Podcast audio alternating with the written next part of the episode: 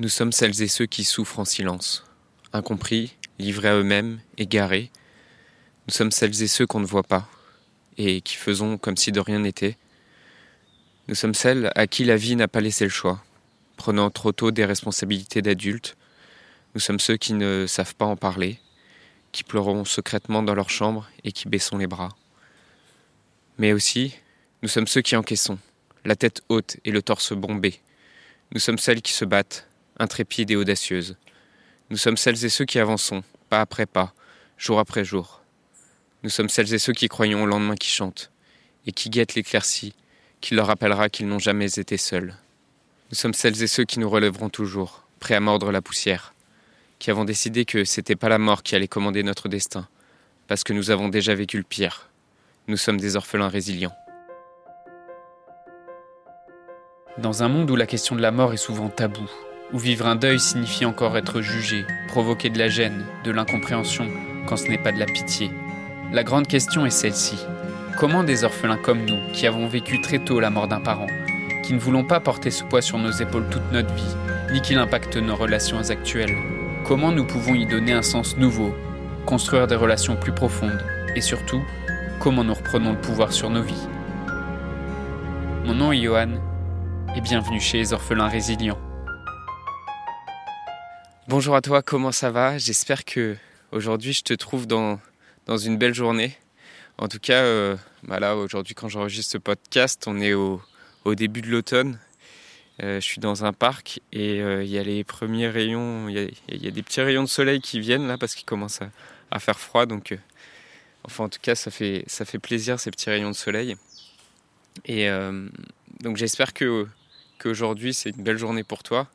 Et même si aujourd'hui c'est une journée euh, un peu triste, euh, peu importe dans quel état tu, te retrouves aujourd'hui, bah, ça me fait plaisir de, de, d'être là pour, pour parler. Euh, ça me fait plaisir que tu sois là pour m'écouter et ça me fait plaisir aussi de pouvoir t'offrir cette présence. Aujourd'hui, on va voir à quel point ton entourage il peut avoir une influence qui est vraiment impactante sur ton état d'esprit et comment ne, ne, plus subir euh, la négativité de ton entourage si dans ton entourage il y a des personnes qui ont un impact négatif sur ton état d'esprit. Et euh, comment ça ça peut t'aider à avoir une vie de couple plus inspirante? Euh, comment ça va t'aider aussi euh, pour tes relations pour euh, si tu es célibataire de mieux séduire de rencontrer l'amour sur selon tes propres définitions? Et euh, comment ça, impacte aussi la façon euh, dont tu vis ton deuil, euh, les personnes qui t'entourent. Alors moi, pour certains domaines de, ma vie, notamment les études, je l'ai fait assez naturellement en fait de, chercher à m'entourer de, personnes qui m'inspiraient vraiment, euh, mais j'avais pas vraiment conscience euh, à quel point ça m'impactait en fait. Et euh, par exemple, les modèles de, couple que je voyais chez les adultes qui m'entouraient, euh, la confiance aussi euh, pour aller parler à des inconnus, pour parler aussi des vrais sujets, pour parler du, du deuil. Euh, je ne me rendais pas compte à quel point le, la façon dont mon entourage avait de traiter ces sujets, ça impactait aussi ma façon de voir les choses, ma façon d'être.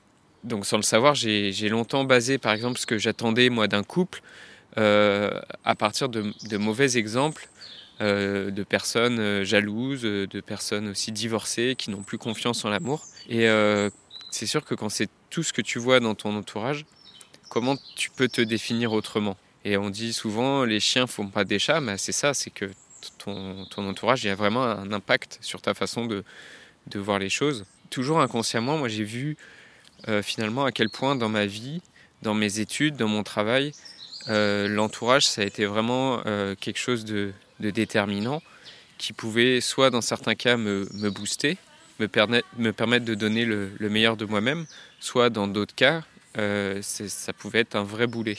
Et euh, moi, par exemple, j'ai fait des, des, études en classe prépa, puis après dans une école de cinéma.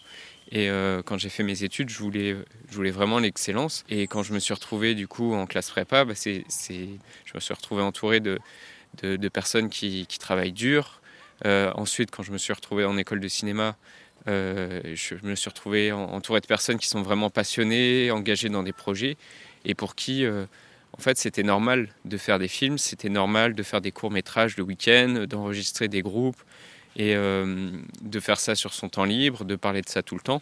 Et donc, euh, c'est vraiment euh, un exemple de ce que l'entourage m'a vraiment porté et m'a vraiment motivé parce que quand tu es dans quelque chose qui te passionne et que tu es entouré de gens qui font des choses qui les passionnent, toi, ça, ça a de l'impact sur ta motivation. Et, et donc ça, ça, te porte, ça te booste. Mais j'ai vécu aussi euh, des, des, influences négatives que j'ai cherché à fuir parce que euh, bah, quand mon but c'était par exemple d'intégrer cette école de cinéma, euh, bah, moi j'évitais de naturellement de passer dans des soirées étudiantes ou à boire de l'alcool ou à me coucher très tard parce que c'était quelque chose qui n'était pas en cohérence avec mon, avec mon objectif. Et aujourd'hui encore je, je, me rends compte à quel point, même pour, pour faire du sport par exemple, avant, je luttais en fait. Avant, euh, pour moi, aller faire du sport, aller, pour moi, aller à la salle d'escalade au début, c'était, un vrai combat en fait, parce que j'allais dans une salle avec euh, des inconnus. Euh, là, en plus, ça commence à être l'automne, donc il fait froid, donc c'est, inconfortable en fait de te, retrouver avec une personne que tu sais pas, que tu vas te mettre en binôme et tu vas grimper avec elle. Et, et en fait, au fur et à mesure que les gens, que tu connaisses les gens, que je, rencontre les gens, euh, ces personnes qui sont devenues des amis. Euh, et là, du coup, c'est beaucoup plus facile en fait. Une fois que cet entourage il, est là, euh, je me pose beaucoup moins de questions. Je me, me dis pas oui, il fait froid et tout. En fait, j'y vais et je peux y aller même trois ou quatre fois par semaine parce que je vais, voir des gens que j'apprécie et parce que ça me motive. Et, donc, il y a, aussi de l'engagement, il y a aussi de, de l'habitude parce qu'on se donne rendez-vous et ça, motive tout le monde et c'est vraiment euh, un cercle vertueux. Et euh, par exemple aussi, quand euh, j'ai, je me suis intéressé à la séduction, quand je me suis retrouvé célibataire en, 2018, bah j'ai, je me suis adressé plutôt à des personnes qui étaient confiantes dans la séduction, qui, qui, qui osaient parler à, des inconnus, même que ce soit pour de la séduction ou même juste discuter avec des inconnus. Je me suis inspiré de, de youtubeurs qui, qui, le faisaient et euh, qui le faisaient aussi selon mes valeurs, selon ce qui me semble juste et respectueux. Quoi. Ça a changé ma vie en fait, juste de considérer mon entourage, de prendre conscience que mon entourage, il avait de l'impact sur ma façon de faire, sur ma façon de, de vivre mes relations, sur ma façon de vivre le deuil aussi. Je vais y revenir euh, un peu plus tard vraiment sur la question du deuil. Et euh, si, toi aujourd'hui tu es, dans cette démarche de de vouloir avancer, de vouloir progresser. Euh, oui, tu peux essayer de le faire tout seul. Oui, tu peux aussi euh, lire des choses et tout apprendre tout seul. Euh, et c'est aussi ce que j'ai fait à certains, à certains moments quand je ne trouvais pas autour de moi des, des personnes qui, qui m'inspiraient sur les domaines qui m'intéressaient. Mais en fait, je me rends compte vraiment à quel point c'est c'est pas la même motivation en fait. Et ça n'a pas le même impact parce que quand tu es entouré, tu es vraiment dans une énergie où les gens autour de toi te, te motive et même des fois malgré eux, c'est juste parce qu'ils sont passionnés.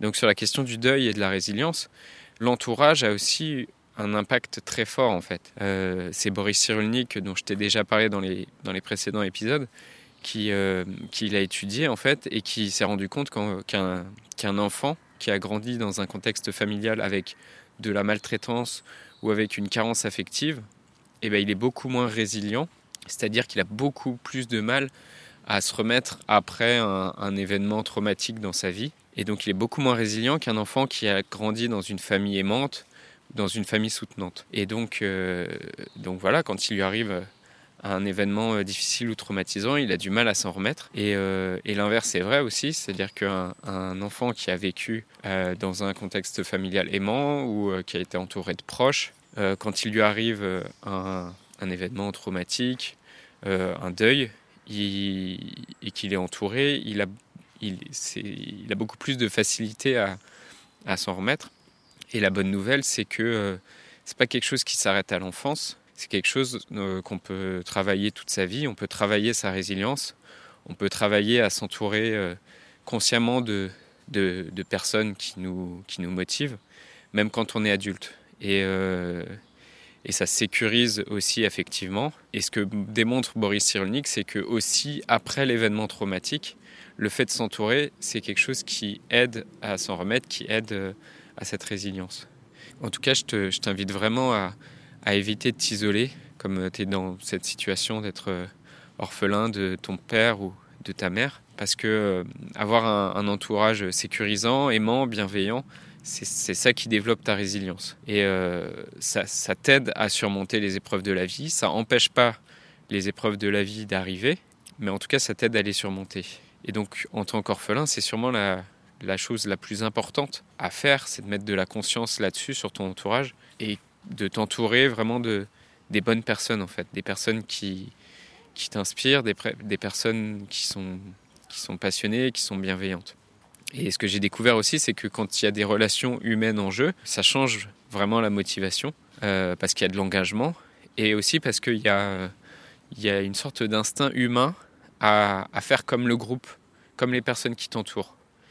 Il y a une expérience qui est assez drôle euh, là-dessus, ça s'appelle l'expérience de H euh, sur le conformisme. Donc le conformisme, c'est, effectivement cette aptitude qu'on a en tant qu'être humain à reproduire euh, ce que fait le groupe et ce que fait surtout la majorité et euh, la majorité des personnes qui nous entourent.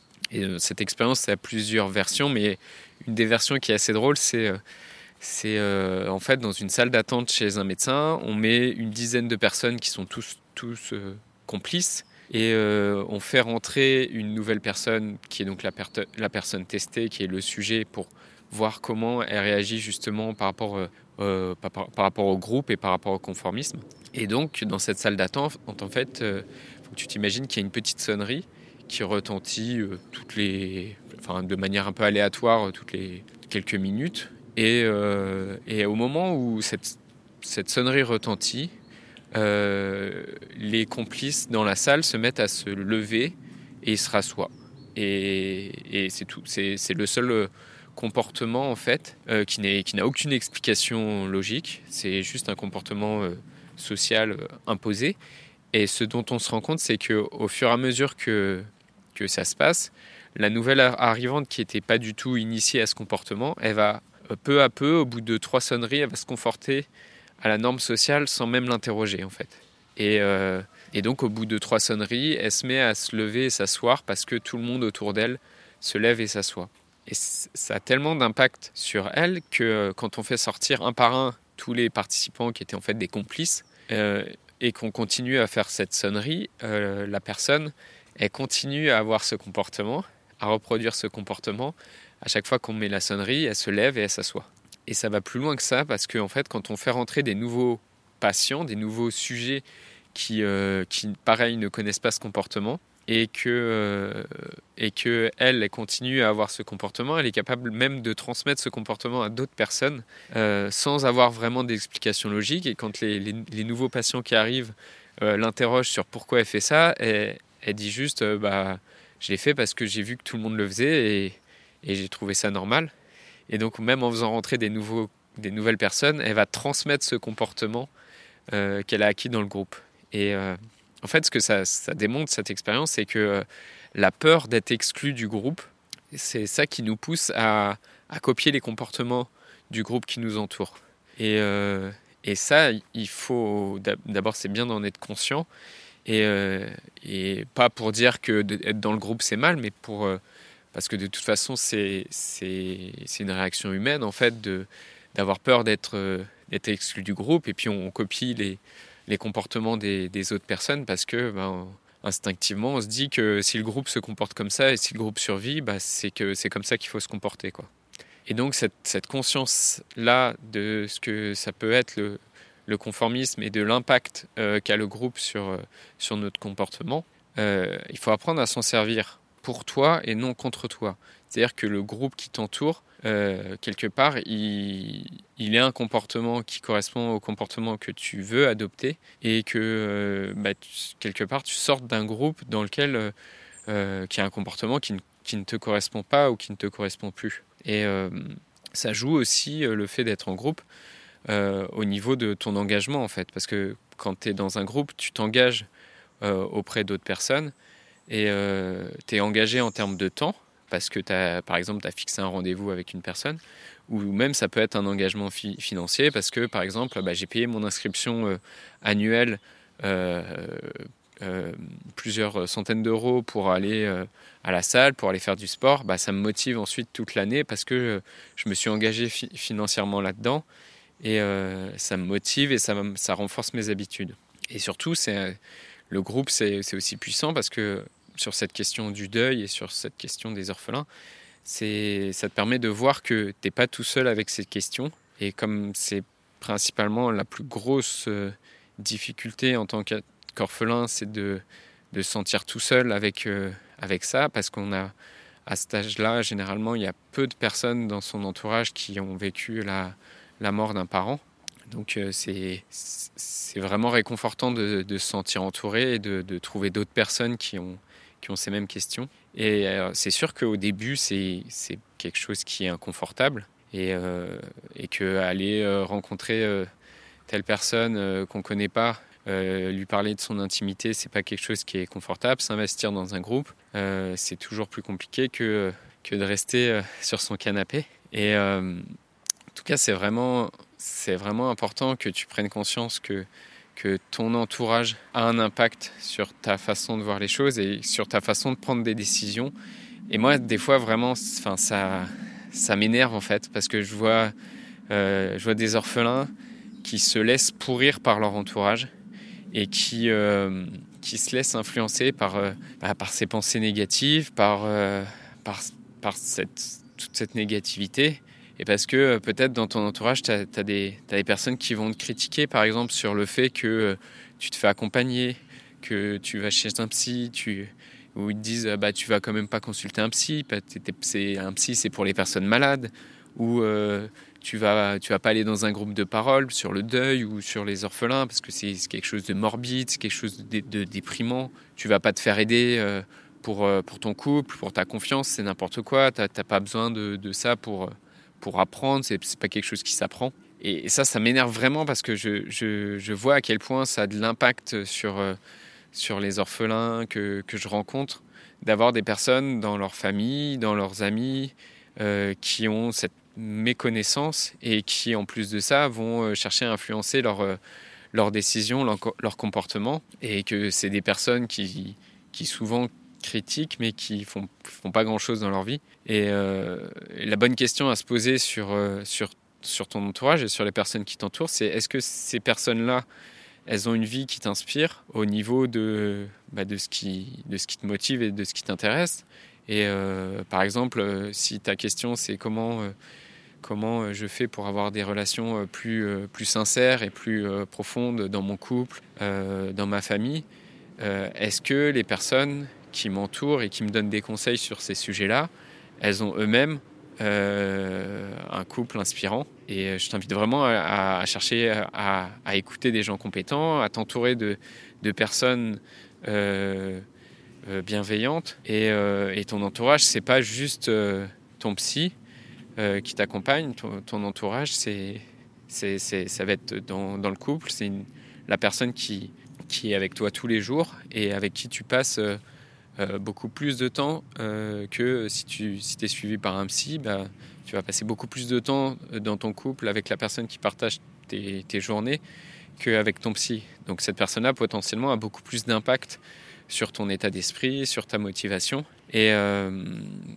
et concrètement, si tu as une personne qui te booste pas, une personne à côté de toi qui, qui passe son temps à te rabaisser, euh, qui te prend régulièrement la tête je parle du couple, mais ça peut être aussi quelqu'un de, de, ta famille, ça peut être euh, un patron, ça peut être aussi des collègues ou, dans ta famille proche. Et euh, si, si tu passes beaucoup de temps avec une personne qui, euh, avec qui tu te prends régulièrement la tête, bah forcément ça impacte ton état d'esprit. Toi, tu as besoin de, de, de quelqu'un de positif à tes côtés et, et c'est vraiment un facteur déterminant aussi sur comment tu vas, comment tu vas vivre ton deuil. Et euh, parfois, ça, parfois, ça peut signifier qu'il faut prendre un peu ses distances avec certaines personnes. Alors, ça ne veut pas dire forcément que tu vas couper tous les ponts, mais ça veut dire que peut-être pendant quelques temps, tu vas te, tu vas te recentrer, tu vas te t'éloigner un peu de certaines personnes, ou en tout cas moins les fréquenter, et euh, tu vas chercher à t'entourer consciemment de, personnes plus bénéfiques et au moins le temps d'allier mieux toi et peut-être après tu pourras, tu pourras reprendre contact avec cette personne qui te semblait un peu plus négative ou toxique. En tout cas, je, te, je t'invite vraiment à, t'entourer de, de, gens qui, qui veulent aller pile là où tu veux aller, qui ont vraiment les, les, mêmes objectifs, les mêmes passions. Et j'ai vraiment vu ça quand j'ai, commencé à, à, me former sur euh, la question de la mort et sur la question du deuil.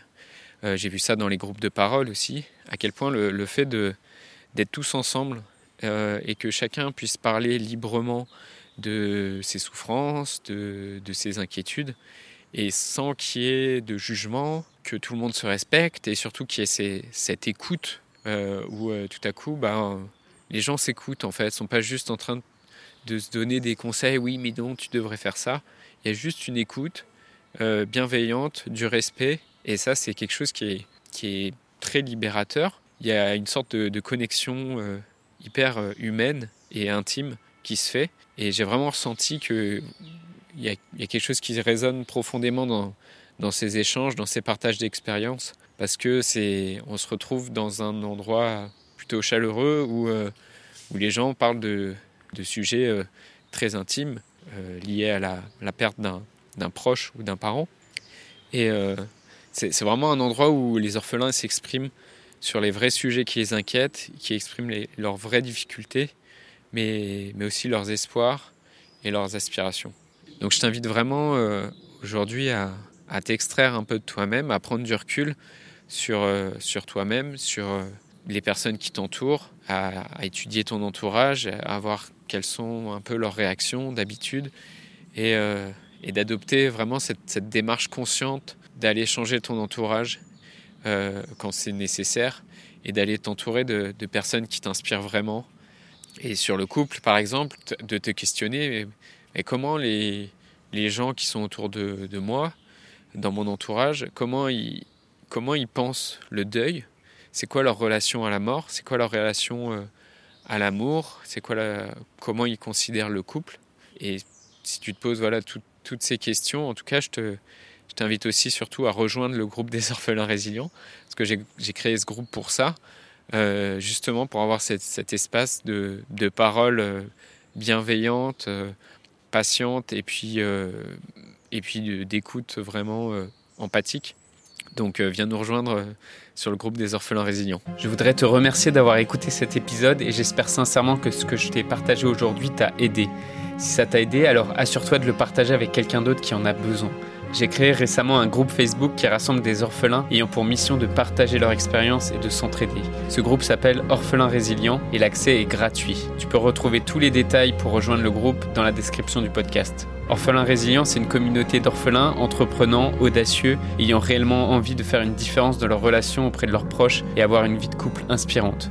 Dans ce groupe, tu retrouveras des interviews d'experts et d'artistes, des questions-réponses, des lives et des méditations, et surtout un groupe d'orphelins motivés, courageux et bienveillants.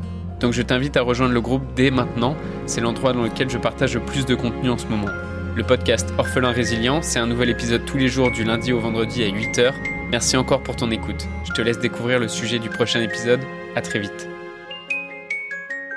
Dans le prochain épisode, on parlera des excuses qu'on se donne en tant qu'orphelin.